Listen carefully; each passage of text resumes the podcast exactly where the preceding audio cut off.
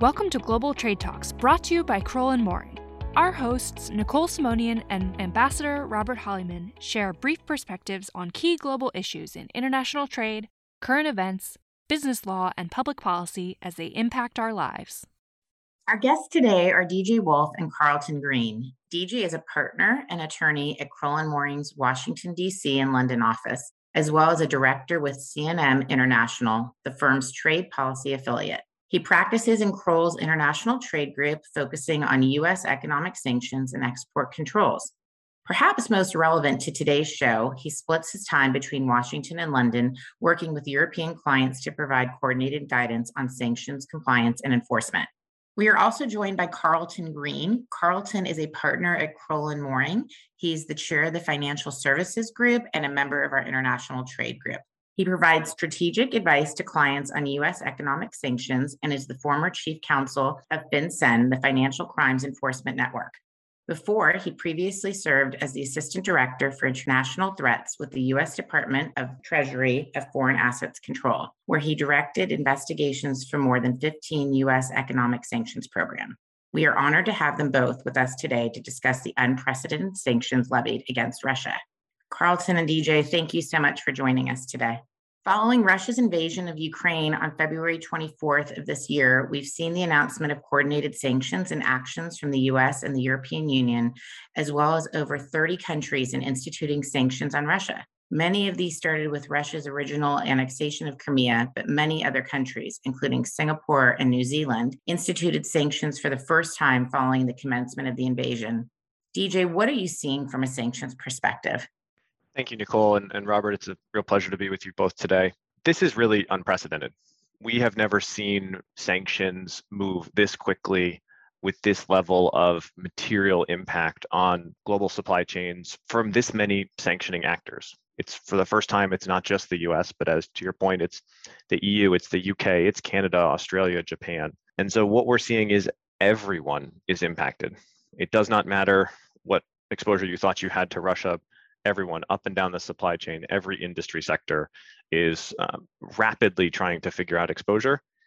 And that hasn't been changing over the course of the last six weeks now because the sanctions keep changing every morning. We wake up and it's a new alert from whether it's the Brits this time or the Europeans this time or the Canadians this time.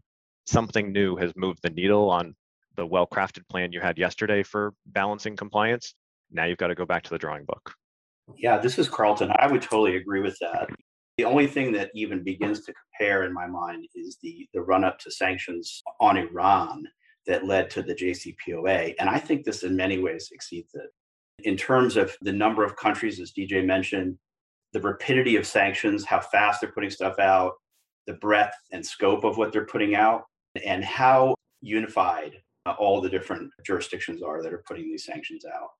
And, and in particular, I think with the EU and UK, they have been just especially active in taking a lot of initiative and in many cases going beyond what the us the, the traditional sanctions kind of powerhouse people think of you know is doing.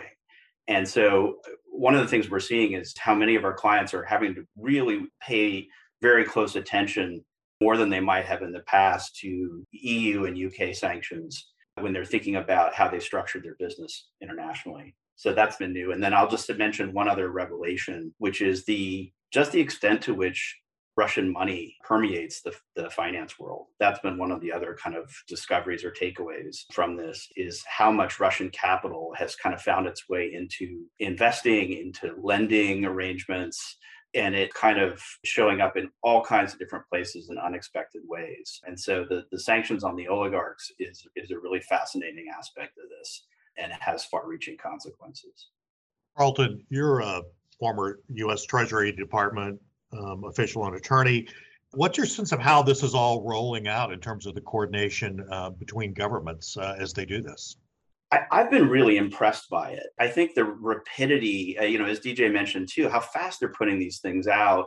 They came up with a really strong set of great, you know, graduated measures to turn up the heat, you know, quickly, consistently, and and in a pretty well organized fashion. And they, you know, they've taken some creative steps, you know, blending blocking traditional kind of blocking sanctions sectoral sanctions related to uh, Russian debt and equity, uh, sanctions on correspondent accounts, and preventing U.S. financial institutions from holding accounts for certain Russian entities, and then you know limitations on new investment, you know export controls. Like it's just been a it's been a very broad spectrum. It's been very calibrated. They planned the escalation and they managed to launch it all quite quickly. So it's it's been I think a really impressive effort. It's been a you know a struggle for lawyers to keep up with who are trying to advise their clients and and even more of a struggle for the clients themselves who are seeing a lot of longstanding trade relationships and supply chain relationships get disrupted. DJ, a question for you. Where do you think we're going with all of this? Thanks, Robert. If I knew that perfectly, I think we'd all be rich men. But best guess, I completely agree with Carlton. Where we've been is is likely where we're heading. It appears to be a intentional approach from policymakers rather than taking a what was honestly what we did historically. There was a foreign policy event, and then here's a raft of sanctions, and now we're all going to stand back and see if it works for several weeks, several months. Here, it's very much seeming that they're intending to be graduated. I'm going to give you a set of sanctions. Back to the drawing board. What what do we have now? What what else is in the the toolbox? Another set of sanctions. Back to the drawing board. And so I would continue to expect new rounds of escalation, particularly as it appears that there may be a, a renewed Russian onslaught in the eastern Ukraine. And so it may not be every day like it was in the February 24th through March 7th or 8th time period, but certainly been keeping up with a pace of US, UK allies once a week, which means clients, as they're looking at this, have really been thinking about first managing compliance. And often that question was at the beginning I have ongoing business in Russia. How do I keep up with the flow of sanctions?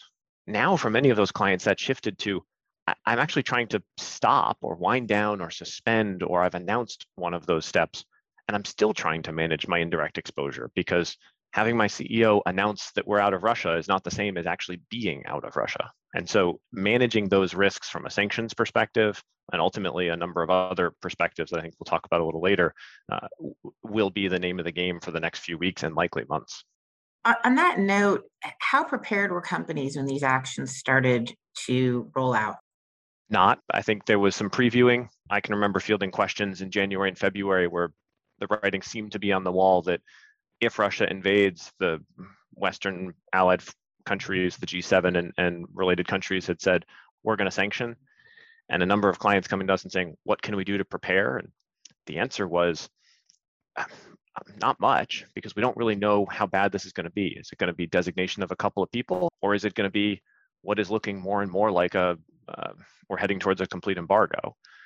And so when we started to see those actions on February 24th and thereafter, I, for one, but I think many of our clients were taken by surprise at the severity and material consequence of those actions and have been scrambling to keep up. I don't know, Carlton, if you've had a similar perspective. Yeah, I think that's a right on observation. And and I think we did have some of the larger or some of the more sophisticated clients, you know, start thinking about what might come down the pike. But I agree with DJ, even all, us working together with them, trying to anticipate what might have come. I don't think anticipated the the severity of the sanctions and and how quickly they would ramp up. The other thing I think we are seeing that or that I've seen a lot of is people coming to us who traditionally haven't thought much about sanctions and are now having to think about it just because of the severity. It's driven a lot of people who who weren't really thinking about sanctions before. It wasn't really on their radar as a legal issue that their corporate GCs needed to worry about. Are kind of flocking in, trying to think, "Gosh, what do I need to do about this?" and and that's that's to me one of the really interesting features of this. I, I just don't think I had a grasp for the size of the Russian economy, you know, as a measure of the global share and, and how much it permeates so much so much business that even that that doesn't you don't think of as really relating to Russia. And so we've got all kinds of you know U.S. companies that are finding that they've got vendors or contractors that are in Ukraine in some of the regions that have been subjected to uh, jurisdictional sanctions, or that they're you know they have some operations in Russia that are impacted by this in ways they hadn't foreseen. So it's not just the existing ones kind of being surprised by the ferocity of the sanctions, but it's also a lot of companies that are discovering sanctions problems for the first time. And that's just a natural flow. I mean, there's an impact. And I guess if you just want to both just speak to the impact that this is having on global supply chains. Yeah, I'll start and Carlton, please jump in, but massive, Nicole. This is, if, if we step back for a second, think about where we were in middle of February to where we are now, relatively sort of two months later, for all intents and purposes, we have G7 policymakers have more or less removed the world's 11th largest supply economy from this global supply chain. It's not a full embargo. There's not a full prohibition on doing activity, but when you overlay the one-way ratchet of sanctions that, that Carlton was talking about earlier with the commercial response that you have seen from many companies that goes above and beyond what is legally required, for all intents and purposes, stuff going to and from Russia is now a no-go for many companies and that's just reverberating. So we've all been buried on the sanctions side, managing the day-to-day compliance.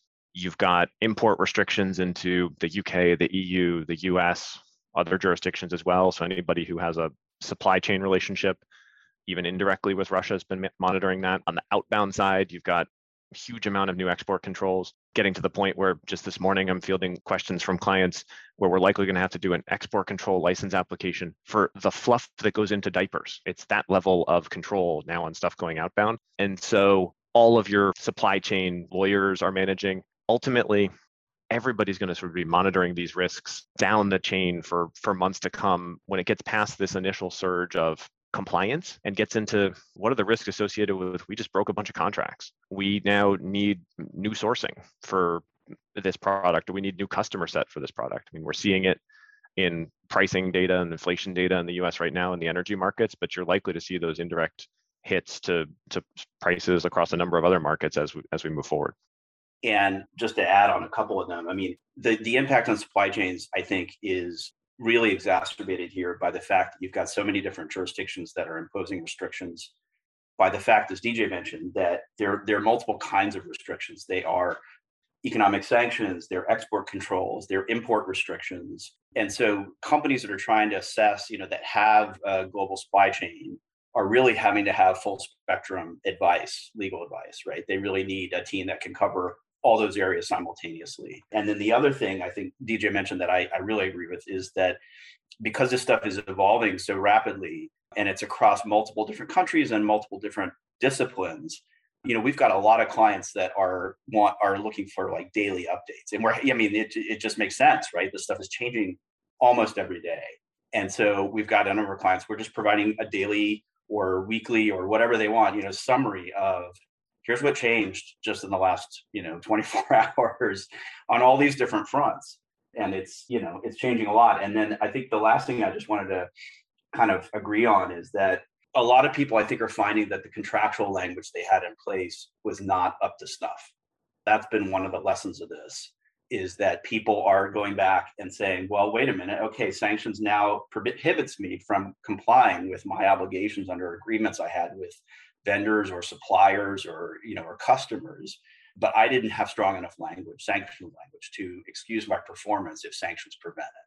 And so that's an issue and we're seeing you know we're, we're working with a number of our clients to try and help them get stronger language in place so that if this finds its way into their commercial activity in other respects as the sanctions get tighter that they're prepared for that. DJ and carlton a follow-up question for you. Are there any broader legal implications that you foresee? Yeah, I think Carlton really started to preview this in his answer just there. A lot of it and the first order impact is on the contract side. So again, we on the sanctions lawyer side have been 24/7 for almost 2 months now. There will come a point in time in which the day-to-day compliance gets a little bit easier. But then people are going to be monitoring, okay, what did we just do? Because we have seen and I think in the first instance it's probably contracts so it's that force majeure language. It's the decision by the business leadership that's or the company leadership that says, I'm out of Russia regardless. So make it happen. And people terminate and they make it happen. And then you go back and look and realize that your contract language might not let you do that. Maybe you have language that says if it's illegal, fine, you can terminate. What we're seeing is in a lot of cases, you had contracts that were with parties that might pose a risk of sanctions maybe they're minority owned by a sanctioned party maybe there's some press report out there that the oligarch sitting behind it is sanctioned by the europeans but you can't prove it so you, but you don't want to touch it Or may, maybe it's actually just this isn't sanctioned at all, but I want out of Russia, period, full stop. And I don't have a contractual basis for doing that, but I'm terminating anyway. Now all of a sudden you've got breach of contract claims. And we've seen what sort of jokingly looks like a you know antitrust violation from the Russian oligarchs who appear to all meet every night and agree on their responses the next for the, the next day because the notices of breach you see from companies that are pushing back and saying you've terminated and you didn't have the right to do that. I'm notifying you that we have a breach of contract claim. And we haven't started to see those claims at least i haven't seen those claims actually go to court yet but i very strongly expect them to do so in the near future and for the foreseeable several years and we can look at the 2018 designations from the US as an example, where in April 2018, the US designated six oligarchs. And that reverberated through the supply chain for a year plus, including one of those oligarchs, Viktor Vekselberg in particular, who sued a number of his uh, financial institution partners who had tried to terminate relationships and won breach of contract claims against them because even though he was sanctioned, the contract in question, the lending agreement in question, the financial document in question didn't have a provision for those banks to get out. And I think a lot of the oligarchs will look to that and say, okay, I'm going to try and bring my claims, whether it's in London court, arbitration, or more likely in Russian local court, where it's our understanding that the Russians have passed legislation that those types of claims, regardless of choice of law clause in the contract, will be adjudicated in Russian court. So I think in the first instance, it's breach of contract claims. I don't know, Carlton, other derivative legal impacts you're looking for? Yeah, those are great points. I, so I, I do think we're seeing some really interesting legal implications. And let's start with the one that DJ mentioned about oligarchs, because that's I think it's a really good point. Like one of the things that's different about the designation of these oligarchs who have these very substantial kind of corporate empires and, and great wealth is that they, you know, they're well lawyered right? And and so they will enforce their rights. And so that makes things very difficult. And i think we're going to see increasing difficulty on that as more get designated. But then the other thing you have to keep in mind is that the eu and the uk are ahead of the us in the number of oligarchs that they've designated. And i think what i have kind of from what I've heard, I think the US and, and what you would expect is the US is going to be trying to catch up on those designations. And so it's just going to get more and more of these situations where you have to look at your agreement and you've got these very indirect ownership interests that you're going to try to have to parse and see if you've got the ability to call a default on the agreement and you're going to get sued and you have it pressure tested. If you're if you're wrong you can't make it out. And then you've got the regulator on the other side. The other big thing i see coming out this that i think is really interesting is that is that it's it's really causing the eu and uk in particular to further develop their legal their legal sanctions regimes you know they they have just not been as as vigorous about interpreting their sanctions and enforcing their sanctions as the U.S. has in the past, um, and as a result, you know there were a lot of kind of legal questions that were left un, undecided. And, and just to give you one example of that that that I think has been particularly on of interest uh, to me, and uh, it's been a big issue in my practice is is this question of aggregating the ownership interests of sanctioned parties, right? So if you've got a, a group of oligarchs and each one owns 25% of a company, but none of them owns more than 50%, do you treat that company as sanctioned? And, and so we're seeing the EU, we're seeing UK, and we're seeing EU member states come out with guidance to address these kinds of questions that they didn't, they weren't really under pressure to do before. And we're also seeing them um, starting to get, I think, starting to be a little bit nervous about the impact of these sanctions on all the downstream businesses that these oligarchs were invested in or otherwise supporting. And so we're seeing them, in some cases, take steps to limit the impact of sanctions on those downstream operating companies. And, and that, that's an intriguing trend from a foreign policy standpoint because it could affect the, the effectiveness of the sanctions against some of these entities. And so I think you're going to see Europe and the UK, at least, and I'm sure other jurisdictions, trying to strike a balance between effective sanctions on the one hand and you know not wrecking their important economic actors in their economies on the other. So this seems a bit of a broad question and we've covered so much. Is there anything else you would like to touch upon as we conclude? Thanks, Nicole. I think just the final point here is this is back to where we started. This is not going to just be a today or tomorrow problem, regardless of how the crisis in Ukraine plays out. this will be with us for months and likely years as everybody works to clean up the reverberations. From us on the compliance side, we haven't even begun to see the beginning of what will end up becoming enforcement. The decisions that companies are making over the course of the last six weeks and the coming six weeks will be reviewed retrospectively by the relevant regulators to see whether we got it right. And that often takes months, if not years, for the regulators to come and ask those questions. Those contract claims, I think, will take years. We didn't even mention things from insurance risks to cyber risks to we've seen even government contract questions, we've seen labor and employment questions. I think, unfortunately, uh, when we're all doing our 2023 business plans, the Ukraine crisis will very much be a part of them. Yeah, I think that's right. And you know, the the other thing too is that I, I, mean, from a foreign policy standpoint, it doesn't seem like we're headed towards any kind of negotiated resolution anytime soon. And as much as the sanctions seem really severe now, there's plenty of room for them to expand. I mean, I you know, sanctions folks can recall the secondary sanctions that we had under the Iranian sanctions regime and how how big an impact those had. And you know, who knows where we'll end up here um, but there's plenty of room for escalation in ways that could really affect the global economy. So I think folks need to stay tuned. And, and really, this is a good time to get your sanctions infrastructure within your company in shape. This is not a blip, uh, as DJ says. And so folks should really be thinking about what they can do to kind of put themselves in position to get this information as it comes in, be ready to act on it, and if you can at all, anticipate it. Thank you, Carlton and DJ, for joining us in this conversation. We appreciate all the great work you are doing on this important issue for our clients and our firm. Nicole and I wish to thank you for being our guest today, and we look forward to continuing this conversation with you. Thanks so much for the chance to be part of this. It's what a great opportunity. Thanks for listening to Global Trade Talks, brought to you by Crowell and Moring. You can access more information about our guests today in our show notes or at crowell.com slash global trade talks. You can find all our episodes and subscribe to our series on Apple Podcasts or wherever you listen to podcasts.